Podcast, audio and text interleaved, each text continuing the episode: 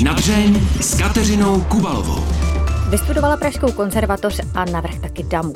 Ještě během studií si napsala hru Milena má problém, která se hraje dodnes. A doma je také na televizních obrazovkách. Zahrála si třeba v seriálech Ulice či Osada. Naším hostem bude už za chvíli herečka Šárka Krausová. Kateřina Kubalová přeje dobrý poslech.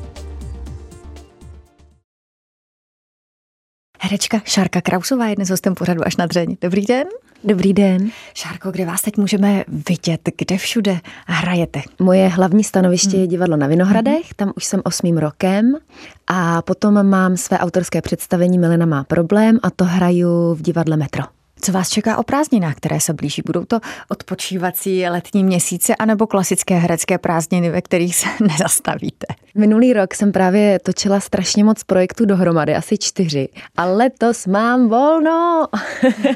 Takže se moc těším na to, že budu odpočívat. Točit čtyři věci dohromady, já si to vůbec nemím představit. To musí mít člověk takový guláš v té hlavě. Bála jsem se a ze začátku to vypadalo hodně divoce, ale díky bohu, když se člověk nějak jako vnitřně uklidní, tak ono se to pak poskládá takže že jsem tam třeba měla i den volno. Jo, takže nakonec to vyšlo opravdu tak, že se ty projekty zas až tolik nepřekrývaly a dalo se to zvládnout. A nestává se člověku, že se ráno probudí a si říká, kdo budu dneska?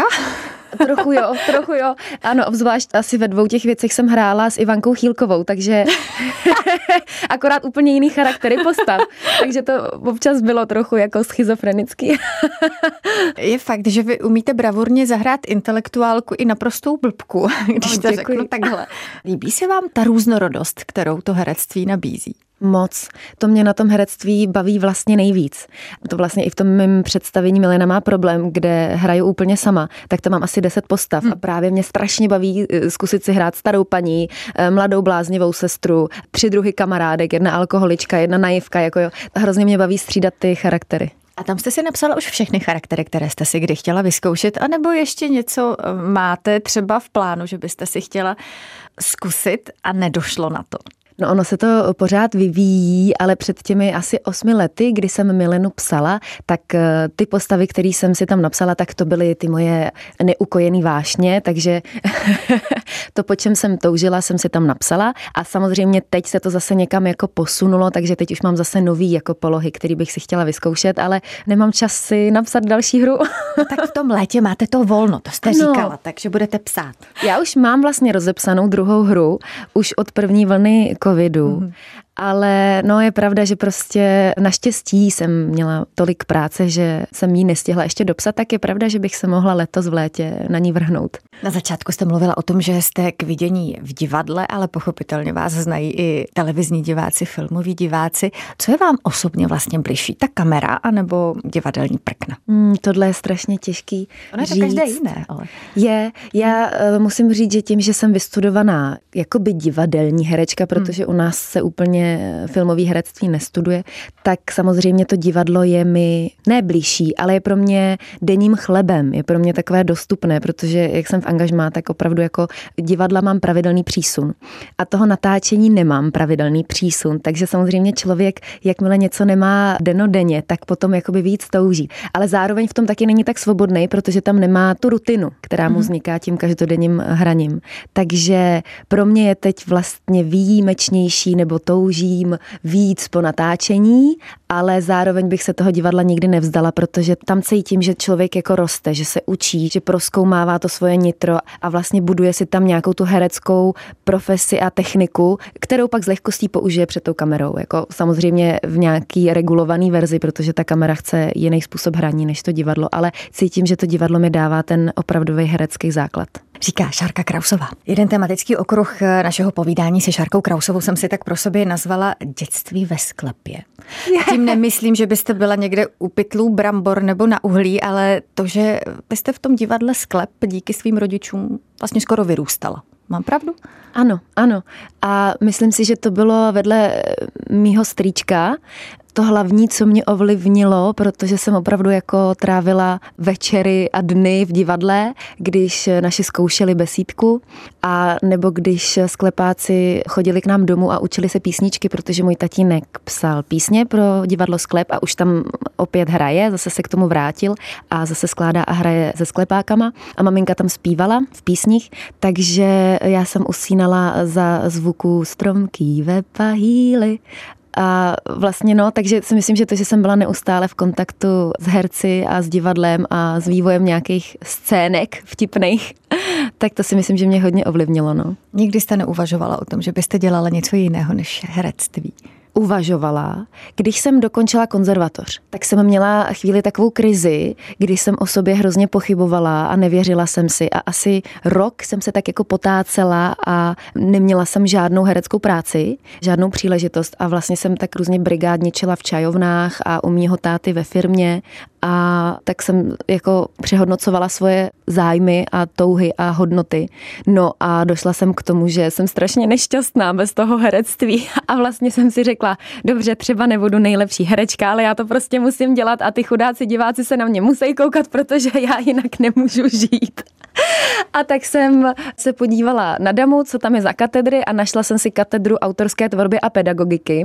A vlastně šla jsem tam na přijímací zkoušky, ty jsem díky bohu udělala a to si pamatuju, že když mi volali, že mě přijali, tak mě se opravdu vrhnuly slzy do očí a úplně jsem byla přešťastná. Jsem si říkala, ano, ano, teď už jsem se vědomě rozhodla, protože chci být herečka a děkuji živote, že mě vracíš zpátky na tu dráhu a to byl takový jako zlomový okamžik, kdy jsem se jako vědomě rozhodla, že to prostě chci dělat. No. A proč jste se rozhodla pro další studium a ne třeba pro nějaké angažmá nebo pro to aktivní hraní? No já jsem si nějak málo věřila po té hmm. konzervatoři. Já jsem dostala... být ještě lepší.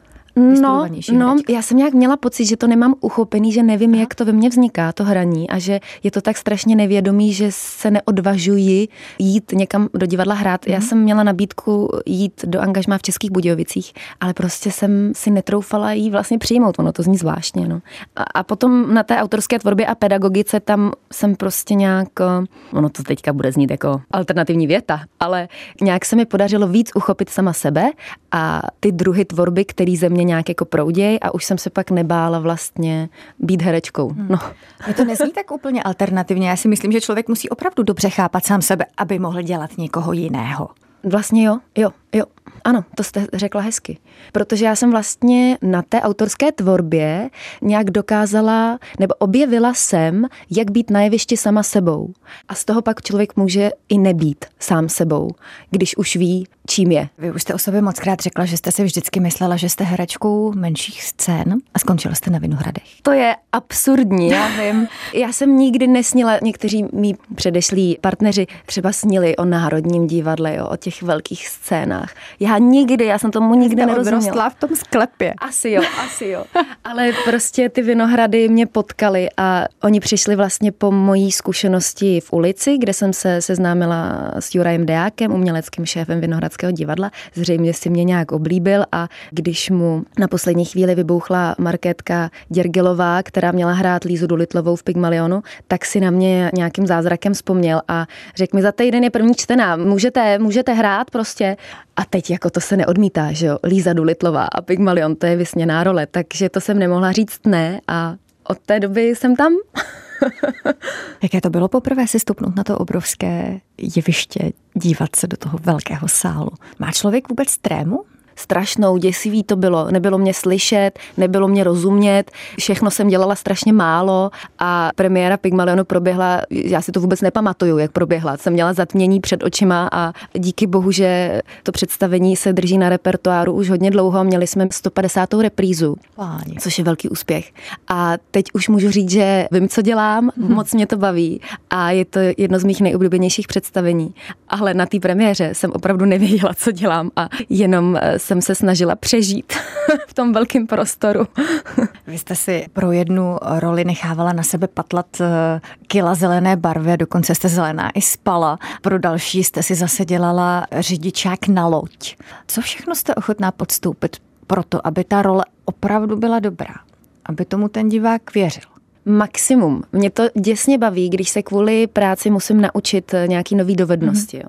Takže pamatuju si ještě na svoje jedno z prvních eh, natáčení, to byl první krok, takový zapomenutý taneční seriál. A tam jsme drželi všechny druhy tance, mm-hmm. od moderního po balet a to bylo tak boží.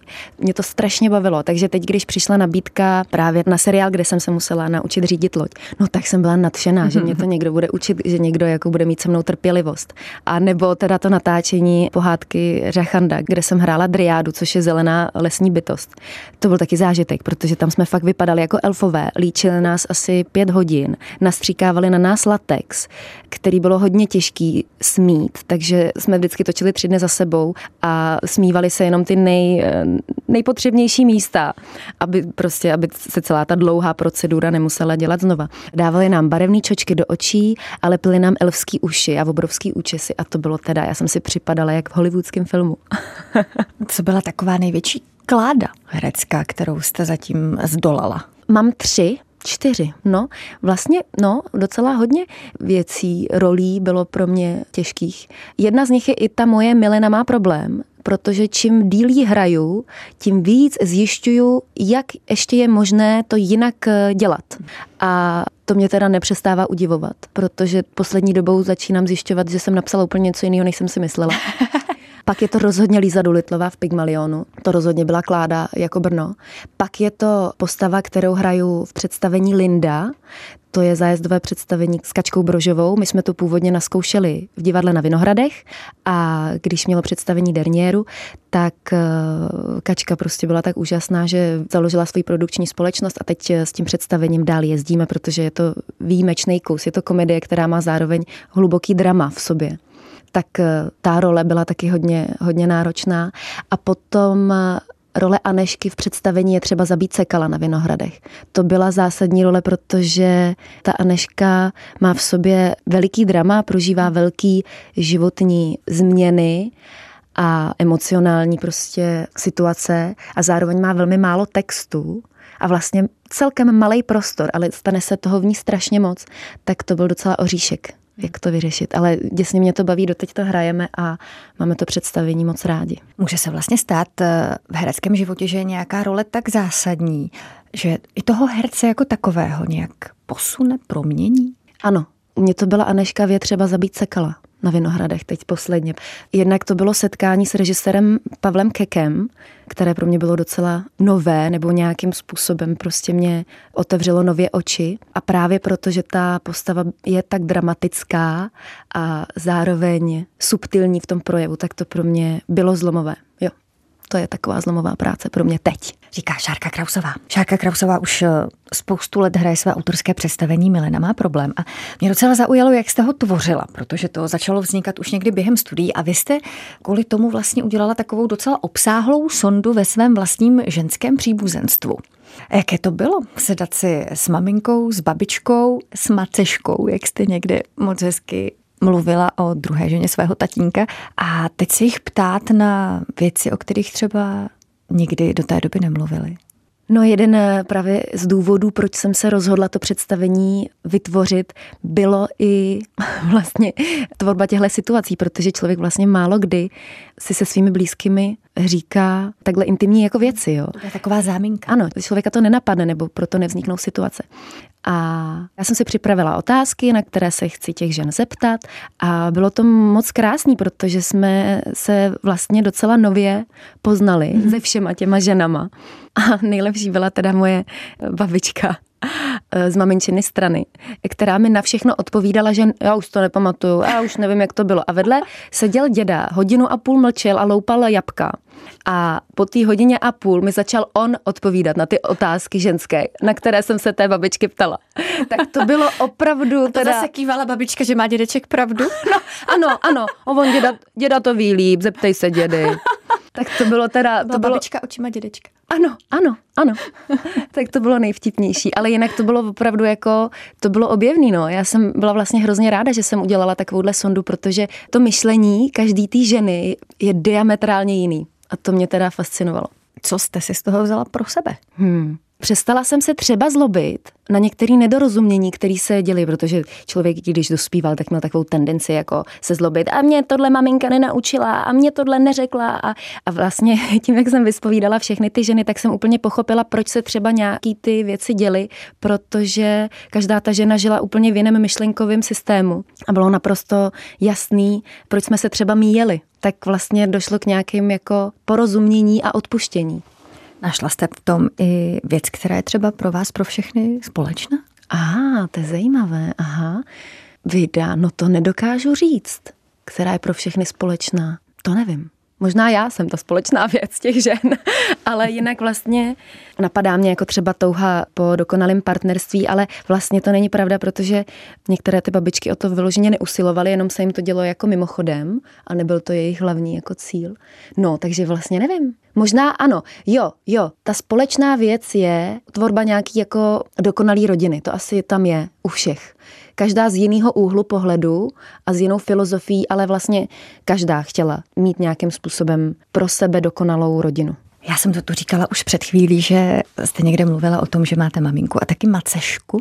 A na mě z toho čiší taková pohoda, i z nepohody. Je to tak? Je to tak. Já měla velké štěstí, že vlastně rozvod mých rodičů, asi díky hlavně mojí mamince, která je prostě velmi dobrá a hodná povaha, proběhl tak, že mě moc neovlivnil, že se naši snažili, abych prostě přijala novou partnerku tatínka, mojí macešku, v dobrém. A bylo to vlastně skvělé v tom, že jsem díky tomu měla víc ženských vzorů. Jo.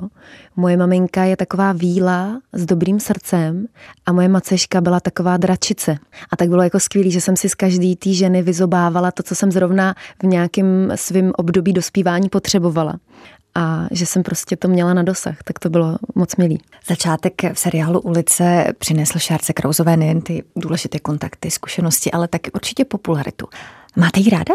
Máte ráda pozornost lidí, médií? Mm, mám.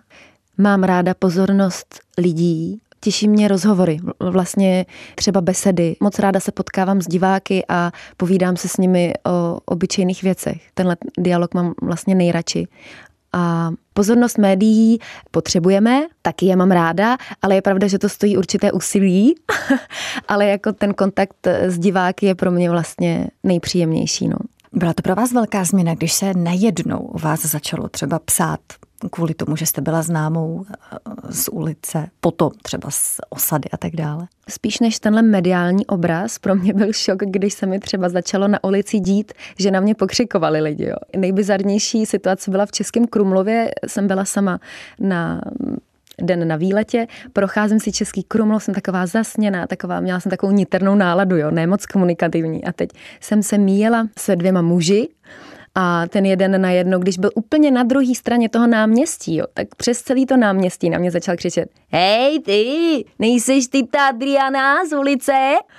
A je, mě to, jak jsem byla taková jako niterně naladěná, tak mě to úplně až jako vyděsilo a jako zaskočilo a měla jsem strašně rychlou jako reakci, že jsem se otočila a řekla jsem, jo jsem, a kdo seš ty?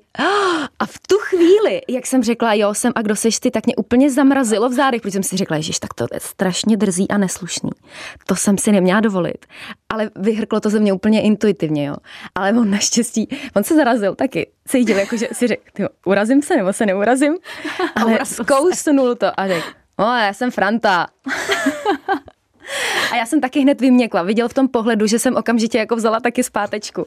Po tomhle zážitku jsem si říkala, hele, musím jako zbrzdit, jako takhle nemůžu reagovat, protože on to myslel v dobrým, jenom samozřejmě ten obal, v kterým ta komunikace proběhla, nebyl úplně jako příjemný, ale tak tohle mě, takovýhle situace mě třeba zarazily, ale vlastně ve skrze mě to potěšilo. To je vlastně hezká reakce, že, že jsem mu tak sympatická a měl pocit, že jsem mu tak blízká, že mě takhle jako oslovil. Sice to bylo neurvalý, ale vlastně hezký. Takže tyhle situace mě zarážely, ale vlastně to bylo milý všechno. Podle toho, co jsem si u vás eh, přečetla a poslechla, tak mám pocit, že se do všeho tak jako pěkně vrháte po hlavě. A teď aktuálně jste se vrhla po hlavě na problematiku koní.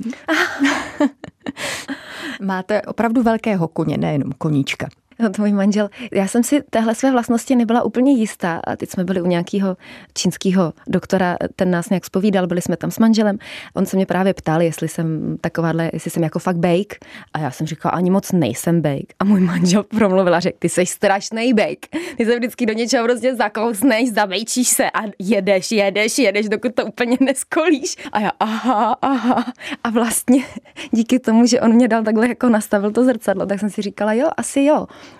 asi vlastně teď jsem vášnivá do té problematiky koní a jezdím po všemožných eh, kurzech, jak jízdy na koních, tak eh, komunikace přirozené s koněm, horsemanšipu. Strašně mě to baví objevovat a snažím se naučit, eh, jak s námi koně svým tělem mluví a pak jsem šťastná anebo nešťastná z toho, co dělám se svým koněm. Můj manžel mi vždycky klepe na, na čelo, když se vrátím z jízdárny a řeknu, můj Maxík dneska mi nerozuměl a hádali jsme se spolu a dneska jsem to teda podělala, to se mi nepovedlo, tak mi ťuká na čelo a říká, lásko, klid, moc přemýšlíš, vem to z lehkostí. no, takže mám svého koně a pravidelně se s ním snažím navázat nějaký vztah hezký. co při těch projišťkách s koním hledáte, co nacházíte? Je to sklidnění po tom kalupu v Praze? Co tam je? No to byl můj ideální sen, že si vezmu svého koně, nasedlám si ho a vyrazím do přírody a celý den se budeme někde jako procházet krajinou a já si z něj se skočím, nasvačím se, když se mi někde bude líbit a pak zase naskočím, vrátím se a ono to takhle v reálu úplně není. Prostě kůň není kolo. kůň má vlastní psychiku a on se s váma třeba takhle nechce vůbec procházet, protože vám třeba nedůvěřuje natolik, aby se s váma vrhl do neznámého prostředí, protože koně jsou stádová zvířata a prostě pokud nezískáte jejich důvěru a oni se s vámi necítí bezpečně, tak oni s váma vůbec nechtějí jít ven jako ze svého bezpečného domova. Jo. Takže já teď pracuji na tom, abych si svého koně získala, aby mi věřil, aby se se mnou cítil bezpečně, abych s ním mohla právě na takovouhle výšku jednou jako jít a aby nás to oba bavilo. Takže vlastně paradoxně tenhle ten relax, který člověk zažívá, když jde třeba sám přírodou, po horách, nebo když právě jede na tom kole, tak já s tím koněm zatím ještě úplně nemám. Já zatím fakt jako se chystám na každý to setkání s ním, připravuju si, co s ním budu dělat, jaký cvičení a vlastně snažím se co nejvíc být koněm, aby on získal ke mně důvěru a pocit bezpečí. No. Kromě toho, že se tedy eh, Šárka Krauzová snaží být koněm, tak eh, jaké máte další herecké sny? Vlastně teď se nacházím ve fázi, kdy s ním o tom, že mě budou třeba chodit eh, víc takové dramatické a charakterní role, jako je Aneška v představení Je třeba zabít sekala. A to by mě hodně bavilo tak to je takovým mým hlavním teďka asi hereckým snem. Ale ty se mění každou chvíli, jo. Takže to může být za měsíc zase jinak. Hostem pořadu až na byla herečka Šárka Krausová. Moc vám za to děkuju. Mějte děkuju. se hezky, ať vám to všechno vyjde. Děkuji za pozvání. No a mě nezbývá než dodat, že pořad až na dřeň si můžete poslechnout také jako podcast. A nezapomeňte se podívat také na videozáznamy z natáčení. Kateřina Kubalová se těší na slyšenou zase za týden. Mějte se krásně.